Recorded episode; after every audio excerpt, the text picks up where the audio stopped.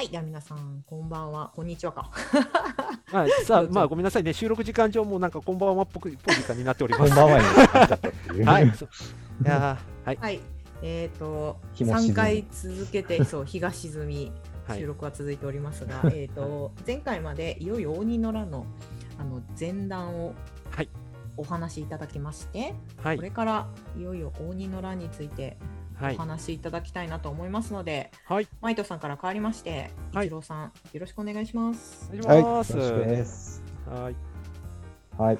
あではですね、今日大仁の乱にまず入る前にちょっと2回ほどありまして、まず最初にうん足利義政注文は一体どんなやつかっていうところと、はいまあ、それは今回の回1回を使って、で、その後に開戦、その大仁の乱開戦前のうん各大名っていうのはどういうふうになってるのかってところを整理した後で、あの、はっちゃかめっちゃかな大仁の乱に入っていこうかなっていうところですね。そうです。はい。お願いします。はいはい。うん。はい。じゃあまず義政っていう人なんですけど、この人はまあ、まあえっ、とさ先ほどあった万人恐怖の大将軍義則のはい。息子、あ息子じゃないや、息子に当たっていて、ででこの人7代目で、で義則が5代目。でその間の1代っていうのが義勝っていうすごくまあ短命で終わってしまった子供の将軍だったんですけども、うん、なるほど。うん。でその人の、うん弟にあたるわけですね義政っていうのがあって、うんうんはい。なのでこの時代の時に義則から第1代2年だか3年ぐらい権力の空白が空いて義政があの将軍につきまして、うんうん。ついたタイミングの義政っていうのはもう子供なんですね。うんうんうん。何歳ぐらいの時に即位されたんですか、ちなみに。えーっとですね、幼えで、いつだったっけかなそう。だから厳密に言うとだから8歳とか8歳ですね。8歳とかですよね。はい。うん。本当に子供。8歳とかうん。小学校2年生ぐらい。うん。2年生ぐらいなんで、そこからまあ3年空いて、で実際にこう政治をしできるようになってくるってやると、やっぱり10代後半ぐらいになってくるんで、またここで10年ぐらいまた、この、なんていうんですか、権力の空白が生まれるわけですよね、将うん。後ろに摂政みたいな官僚みたいな人たちがいるってことね。はい、はいうん。それが前回お話しした、それでも成り立つ室町幕府の構造だったわけですね。構造なんです。はい、そうです。そう、はいニコニコしてるんですけど、ではいここでニコニコしてるならまだしも、ここでまた将軍の権力の座が空いてしまうので、また、この将軍の権力であり、権威っていうものが、また一段落ちてしまう。いないわけですから、いないのと同然なわけで、うん幕府の政治が進んでいくってなってくると、あの、まあ、官令って呼ばれる将軍を補佐する立場の人が。権力をどんどんつけていく。うん。まあそうだよね。で10年もあったらつけれるよね。うんはい、10年あったら持ち回りの 3, 三大名の間でどんどん権力がついていくでうんそれプラスで、この後のまあ義政とセットで出てくるキーパーソンがいて伊勢貞親っていう人がいるんですね。はい、出ました。う。ん。伊勢さんです。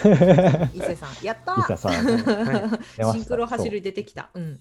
そう。シンクロを走るのあ、まあまあ、知られてるのだと北条早雲うん。本名伊勢シンクロ森時はい。の、まあ、出身の一族がこの伊勢貞親っていうところなんですけども、この伊勢貞親ってじゃあ一体何をしていたかっていうと、このうん。義政の、まあなんていうか教育係はいになるわけうです。ん、なるほど。義政。はい。うんまあその後に生まれてくる義政の子供の義久っていう人がいるんですけど、その子供、あの、養育係とかっていうところを歴任していく、まあ、うん義政にとってはもう右手の右手、もう懐刀はい。みたいな感じになるんですうんね。うんこの人が。うんまあ、それで、まあ、後半になっていくにつれて、この人は失脚していくんですけど、うんよし、貞親っていうのは、まあ、そこが、うんまあ、伊勢氏の没落につながっていくんで、その宋雲の悲しい、まあ、青年時代とかっていうところにつながってはきます。そうです。うんはいうんなるほど。うんで、まあ、そこでぐんぐん成長していって、14か、4か6の時に元服をして、うんで、実際に政務を執り行っていきましょうってなった時に、この人のはいはい。その政務を行っていく中を、まあ、なんていうかこう、ラベリングではないですけど、ネーミングすると、うんやる気のある一般人です。う本当それ。やる気のある一え般人やる気のある一般人なんだ。一般人です。一なので般人なの？なんか、あの、うーんと、帝王教育とかそういうの受けてないの？受けてることは受けてるんですけどうん。なりきれないなりきれない。それはなんだろう、本人のメンタル的な問題なのか？まあ、メンタル的っていうよりも、まあ、うん。そういう器になかったっていう部分もありますし、もう器の問題は かわいそう。うん。うん。器っていう部分もありますしその前回マイトさんがあのおっしゃっていたそのうん。将軍ってのはあまり何もしないでいてほしいっていううんのがなるほどね。一番僕の体制うとん、ちょうどお飾りの時だもんね、この時そう。です。そうです。んちょうどお飾りがこう板についてきたような時。うん。う んでうん。義則っていう本当に自分でこの将軍の権,、まあ、権威を高めようっていう人がうん。完全に排除されて、うん。で見事お飾りの義勝がうん。将軍に即位してでそのまま義政も即位してっていう10年ないしちょっとぐらいの時代があったので、うんうんうんもう将軍っていうのはもうまあ本当に反抗をしてくれたりとかうん。慣例がこうし,、こうしたいです。うん。よし行こう。この一言さえあればいいっていう、うん犯行係だもんね。うん。そう。だから犯行係。構造上もうそういう将軍であってくれからスタートしてるんで、そもそもさっき伊丹さんが言った帝王学っていうものは、うん。えー、とちゃんとしきたり守ってくださいように近いわけですね要するに、うん。義政に求められてたものが、にもかかわらず義政ってやる気を出してしまうんです。良くも悪くも。なるほど。うん。これって多分うーんとちょっと前の教科書とかに教科書とか一般的なイメージだと義政って本当、その時の評価っていうのは、うん。とにかく隠居したい今隠居したくてたまらない。っていうのが一般、はい。俺はもう嫌だし隠居して何したいかっていうとうん。文化をやりたいわけですよこの人は。ああ、何系？この人はもういやこの人は簡単に言うと今の日本の文化を作った人です。ああ、そうなんだ。とうん。銀閣寺ね、はい。あそう銀閣寺。そうだね。うん。なので銀閣寺のその段になってるこの棚とか、あと一段高いこのふす、んふすまっていうのかな。うんうんうん。段に,、うん。段になっている部屋の作りとか、うん。その座敷うんうんうん。があって、わびさびがあって、ちょっとこう、うん。金閣寺に比べるとすごくシンプルで、うん。こう、なんていうか、まあ一見地味だけど、うん。日本人がうん。好きだって思え思うような、うん。そういったもの。を、ううん。ん金閣寺はなんかギラギラしてても権力みたいな感じだけど、ん。銀閣寺は本当になんかそれこそ一般人寄りというかうん。住めそうみたいな印象だもん。ね。住めそうで、ちゃんとここでお茶を立てると、本当に日本だなって思わせるような、お庭があっ そうてね。そうです、そうです。うん。なので、この人がやりたい、ほんあーそのちょっと前までは、この人がやりたかったのは、そういった日本の家屋の特徴のある、その障子とか違い棚とか、まあ、そういっった禅のな様式だとかっていうところっていうのを保護するパトロンた、うんみたいな感じ。パトロン。究極のパトロンに、はいはい。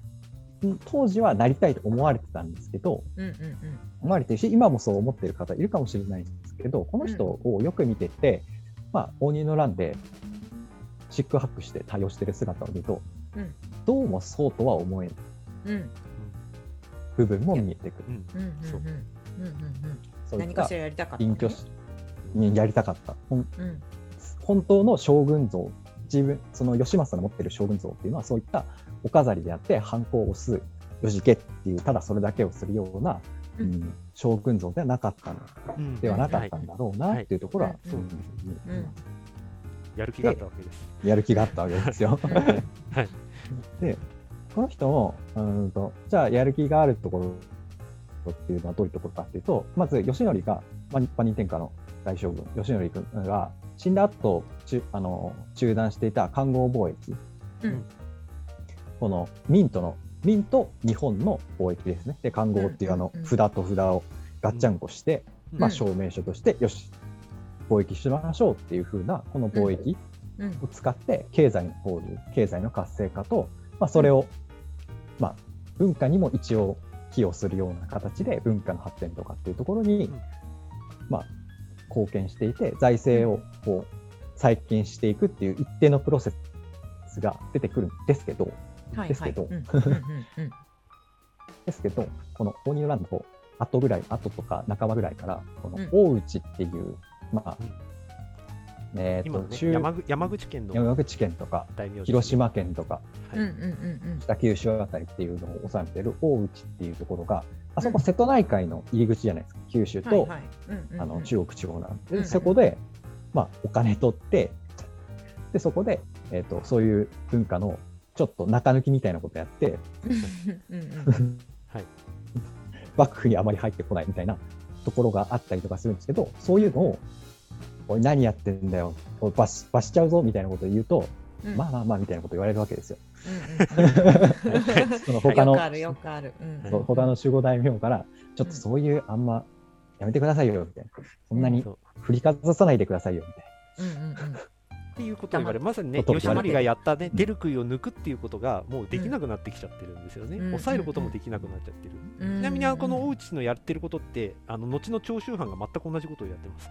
あそうなんだ。幕おな同じとこだもんね。そうだからあそこで、あの外外洋要は大西洋にあ太平洋というかに日本海に出てくところの入り口なのでそこの間で関税取ってってそこで、えー、と収入を得るっていうことを長州藩が全く同じことをやってます。だからこの時から始まってるんですよね、大内がやってること。なるほどね。うんうんはい。うんこういうふうにやっていくと、まあ、少しずつ自分の心持ちというか、やろう、やろう、僕はやってやるって思ってた気持ちが少しずつこう下がってい使っていく。そうだよね。はい。環境がそうだったらね。そうなんです。上がね。はい。そうなんです。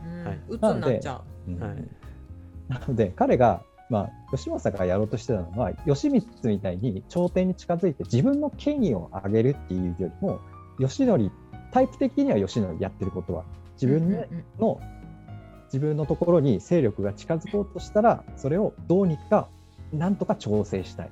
うんうんうんでうん。調整するために使うのは基本的に人事権、はい。うんうん室町幕府の人事っていうものをどんどん自分よりも序列をどんどん下げていったりとか、うん。代わりに他の人を登用してその権力を持ってる人を遠ざけようっていう風なまあなんていうかすごくソフトなやり方。うん。うん。言い方言うと。うん本当はハードにやりたいんだけどそう、うん。できないからソフト。そう、うん吉光と吉そう。典で、その手が封じられているので、封じられてしまっているから、折衷案を使うしかなかったんです。ううん。んでも頭いいね。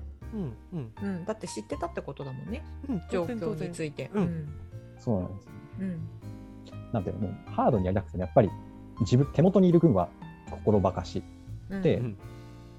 っていうところもあるし、まあ、うん。他にもいろいろ原因はあって、うん。室町幕府の、まあ、守護代とかの、まあうん。もし調べられたら守護大名がどこに配置されているのかとかってよ見てもらえると面白いんですけど、うんうんえっ、とその基本江戸幕府とかと比較すると江戸幕府って分かりやすくて江戸の近くにもう直轄領みたいな感じで徳川が土地を持ってでその周りにあの審判不代って言われるようなうん。徳川にもずっと仕えてきた三河武士とかっていうところを配置して、うんで関東一円を防御してるっていう風な形のものが取られて、あとは大都市圏に、えーその徳川の肝入りのうん。武将とかっていうところを配置するような感じにうん。なってるんですけど、うん。一方室町ってどうなってるかっていうと周りが敵だらけなんですよ。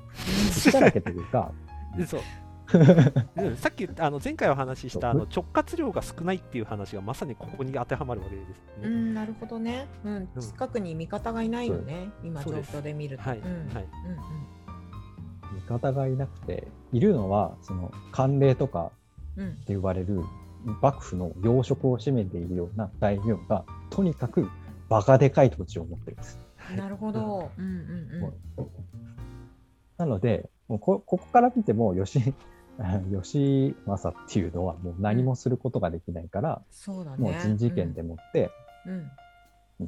相手をこう押さえつけるしかないような状態になってしまう。うんうんうん。でそういうと、はいうんそういうところで、まあ、取れる手段っていうのはそういう、うん、大名の、まあ、任命に当たっていったりとかっていうところでもう一つが、当時、えーとまあ、室町幕府を悩ませていたのがあの後継ぎ争いなんですね。い。後継ぎ争いっていうものがあって、でうん。マイトさんが、まあ、ちょっとん？何回前かの回で言ったと思うんですけど、とあのそれより、えー大仁画の前よりもっと前の時代っていうのは武士は基本的に、えーお父さんが死にました。そしたら息子5人いたら5人分当分に土地を分け与えます。で死んだらまたその子供分だけ土地を分け与えますっていうふうなことが、まあ、慣例としてあったわけですね。はいはい。うん。風習として。うん。うんでそうなっていくともう土地がどんどん末世に末世に行けば行くほどはい。土地が少なくなって、うん。その、とえー家の人たち自体が食べられなくなっちゃうということで、うんうんうんこれはいかんっていう、うんううん。んうん。これはいかんっていう相続のそのものを改定しようっていうふうな動きが出るわけですね。はいはい。うんうんこの時に何が起きるかっていうと、うんうんえっ、と、もうひでは、その5人 A、B、C、D、E いる中で、じゃあ A ただ一人に全ての土地を相続させます。はいはい。うん A の家臣、家臣みたいな形で他の子供は従ってくださいみたいなことをやるんですよ。うんうんうん。なるほどね。うんそうすそうすれば土地はそのままそっくり、えー相続されて、うんそのまま、えーと代々代々土地が減るこ目減りすることもなくうんいあの受け継がれるっていうことになるんですけどここで起こる一番面面倒なことっていうのはその弟,、まあ、弟かその相続されたあの子供以外の子供たちがものすごい不安不満なわけですよね。そりゃそうだよね。うん。なんでお兄ちゃんだけみたいな。ちょっと前、そうですそうん。でちょっと前までは俺にも土地があったのに、もううん今は土地なし、うん。なんならその兄弟の家来か俺たちはみたいなことになっちゃうわけですよ。権財産もなくな財産もまあ元より減っちゃうしさらに、うん。なんだっけその権権力っていうか権威みたいなもの立場。みたいなところもないし、うんうんなのでそのな、まあ、将軍で例えると将軍の家来に合格しちゃうわけですよね。うん。もともと将軍みたいな形うん。うんでうんうん。相続されるはずだったの。に、うんうん家来になっちゃうんで、うん。うんえー、みたいな。うん。えどういうことみたいな。そんな制度ありえなくない？じゃそうなんですよ。うん。で、それ、その厄介さにさらに拍車をかけるのが、この時ってあの、江戸時代みたいに長男が全部継ぐってわけじゃなかったんですよ。ああ、まあ、方そうなんだ。法として。うん。うんうんうんうん。でえおやっと父さんのお気に入りとかなる？はい、うん。全然そんなこともありえました。はい、実際に織田信長は三男ですね。このこのああそう後ですけど。か、うん。ただし、まあ、これはあのうん。奥さんの身分の高い方を優先するっていう形だったんで、まあ、結局三男だったんだけど、嫡男になるっていうふうに決めたんですけど、まあ、これも社会制度があるとはいえ、決めたのはお父さんの信秀だったみたいなケースはそこたら中にこの後起きてきます。戦国時代のあたりでもね。うん。はい。なるほど。そうです。うん。なので、まあ、長男も相続することあるし、その母親の身分が高い人もあるし、うん。もう同じ状態だったら、うーん、お前。って言っくじて、引きみたいな感じか。本当一存。もう本当はいにそれに近いですね。子供からしてみればくじくじ引きに近いような形で、そうだよね。お前ってなっちゃうんです。うん。で、そうすると、うん。そうすると、弟たちっていうのはものすごい不満もたまりますし、はいプラスして不満がたまるのは誰かっていうと、弟た弟たちについてる家臣なんです。そうだよねさらに下がるもんね。そう将来がね、はい。うん弟たちの将来がなくなっちゃうんですよ。うん。ただでさえ家臣だ家臣で、ここから働きとか、その弟たち、弟とか、その自分の仕えてる人たちを盛り立てれば、うん。もっとその土地とかお金とかももらえるはずだったのに、その8号全部バーって外されちゃうわけですよ。うん。頭打ちだもんね。うん。はい。えっと、いわゆる、えっと、身分でいうところのまたものって言われてるところですね、家臣の家臣になるわけですね。うんえっと、今でいうところの、えっと、取引外注とか子会社のさらに先の外注みたいなイメージですね。親会社からするとすごく立場が低くなる。う。うん。うん、三次受けみたいな感じです。そうです三次ね。受け、三次受け。はい。そこだけブラックみたいになっちゃうねはい。そうですね。はい。うん。そう、ブラックになって金は少ねえっていう風なことになってて、そうでこれが起こってくると、はい、うん。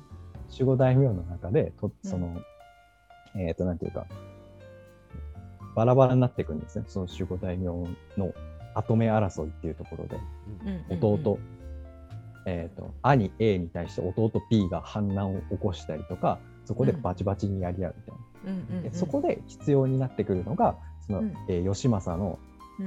まあ、見かけ上のうん。調停力って言われて。る、でまあ、幕幕府からそうです。幕府からしてじゃあ君が、えー、とその家を継いで、えー守護大名としてこの後政務を執り行ってください。っうん。ていうふうになるわけです。でここで、うんここだけが唯一義政がそうあのじなんていうか自己主張ができるというか自分の考えを言うことができるただ一つの場なんですよ、このうんなるほ人事権っていうところ。義政っていうのはでここで、えー、と義政の,、えー、とその発揮できる力っていうのがその1個なんですけど、うん。やっぱり義政っていうのはそこがもうなんていうか棚からぼた持ち的に権力が上がっあのもらもらえるような形になってるんで義,、うん。えー、と義満とか義則みたいに自分で考えてよしこの作戦で行こうみたいなそういう実行力というか思考力みたいなところがちょっとないのかなっていうところでうん。やる気のある一般人って僕は言います。あなるほどね。のコンセプトワークが多分義政ってなくて、かつできるところに注入をしたっていう形にはなってしまってはいるんですね。で、これでうんうんううんまくいくんだったらまだいいんですけど、んこれがね、うまくいかないんです。うんだっ義政がやったてことが。だって 義政に取り入れる人たちたくさん出てくるもんね。うん、いやそれもあるんだけれども、うん本来将将軍が一番やらなきゃいけないことってこういう時の裁定をちゃんとまとめ上げるうんことまさに足利義たあいや足利尊氏が求められてたことであり、うん後醍醐天皇が求められてたことであったわけですよ。その騒乱というか、その土地争いをちゃんと鎮めるっていうんで、で、えー、と後醍醐天皇も足利尊氏も、まあ、やり方の合否は、まあ、良かったか悪かったかともかくとして、コンセプトワークがしっかりありましたよね。考え方があって、価値観に合わなかったから失敗しただけだったんですけど、義政はもう将軍の権威があるだろうと思って、うん鎮めようと思ってやってみた。うん普通だったらこれで、まあ将軍が言うんだからしょうがないなって言って後継ぎ争いは完結するはずだったんですけど、でも情勢で考えるとごちゃごちゃしてるしね。そう、ふつふつ湧き上がってきてるものがあるから聞いてらんねえよみたいになってくるよね。はい。ってことでしょ？はい、そういうことなんです。はい。なのでそこをちょっと次回はい。整理してみようかなって思うんですね。そのうーはい。応仁の乱に入るにあたってそういった跡目争いとか権力争いをしてる大名たちっていうのをちょっと整理した後で、まあ、応仁の乱をざっくりなぞっていこうかなっていうところです。はい、はい。わかりやすかった。確かにこの人何者って思ってたもん。はい。これ、このね、このはいシンクロ走るを読んでいて、これって見えてないからね。うんそう シンクロ走るっていう漫画を読んでいて、はいすごく出てくるキーパーキーパーソンっぽいんだけれどもやもやしたまま進んでいたのが、はい。はっきり分かりましたっていう感じかなっはいていうところで、はい次回に続きます。はい。はいありがとうございます。ありがとうございます。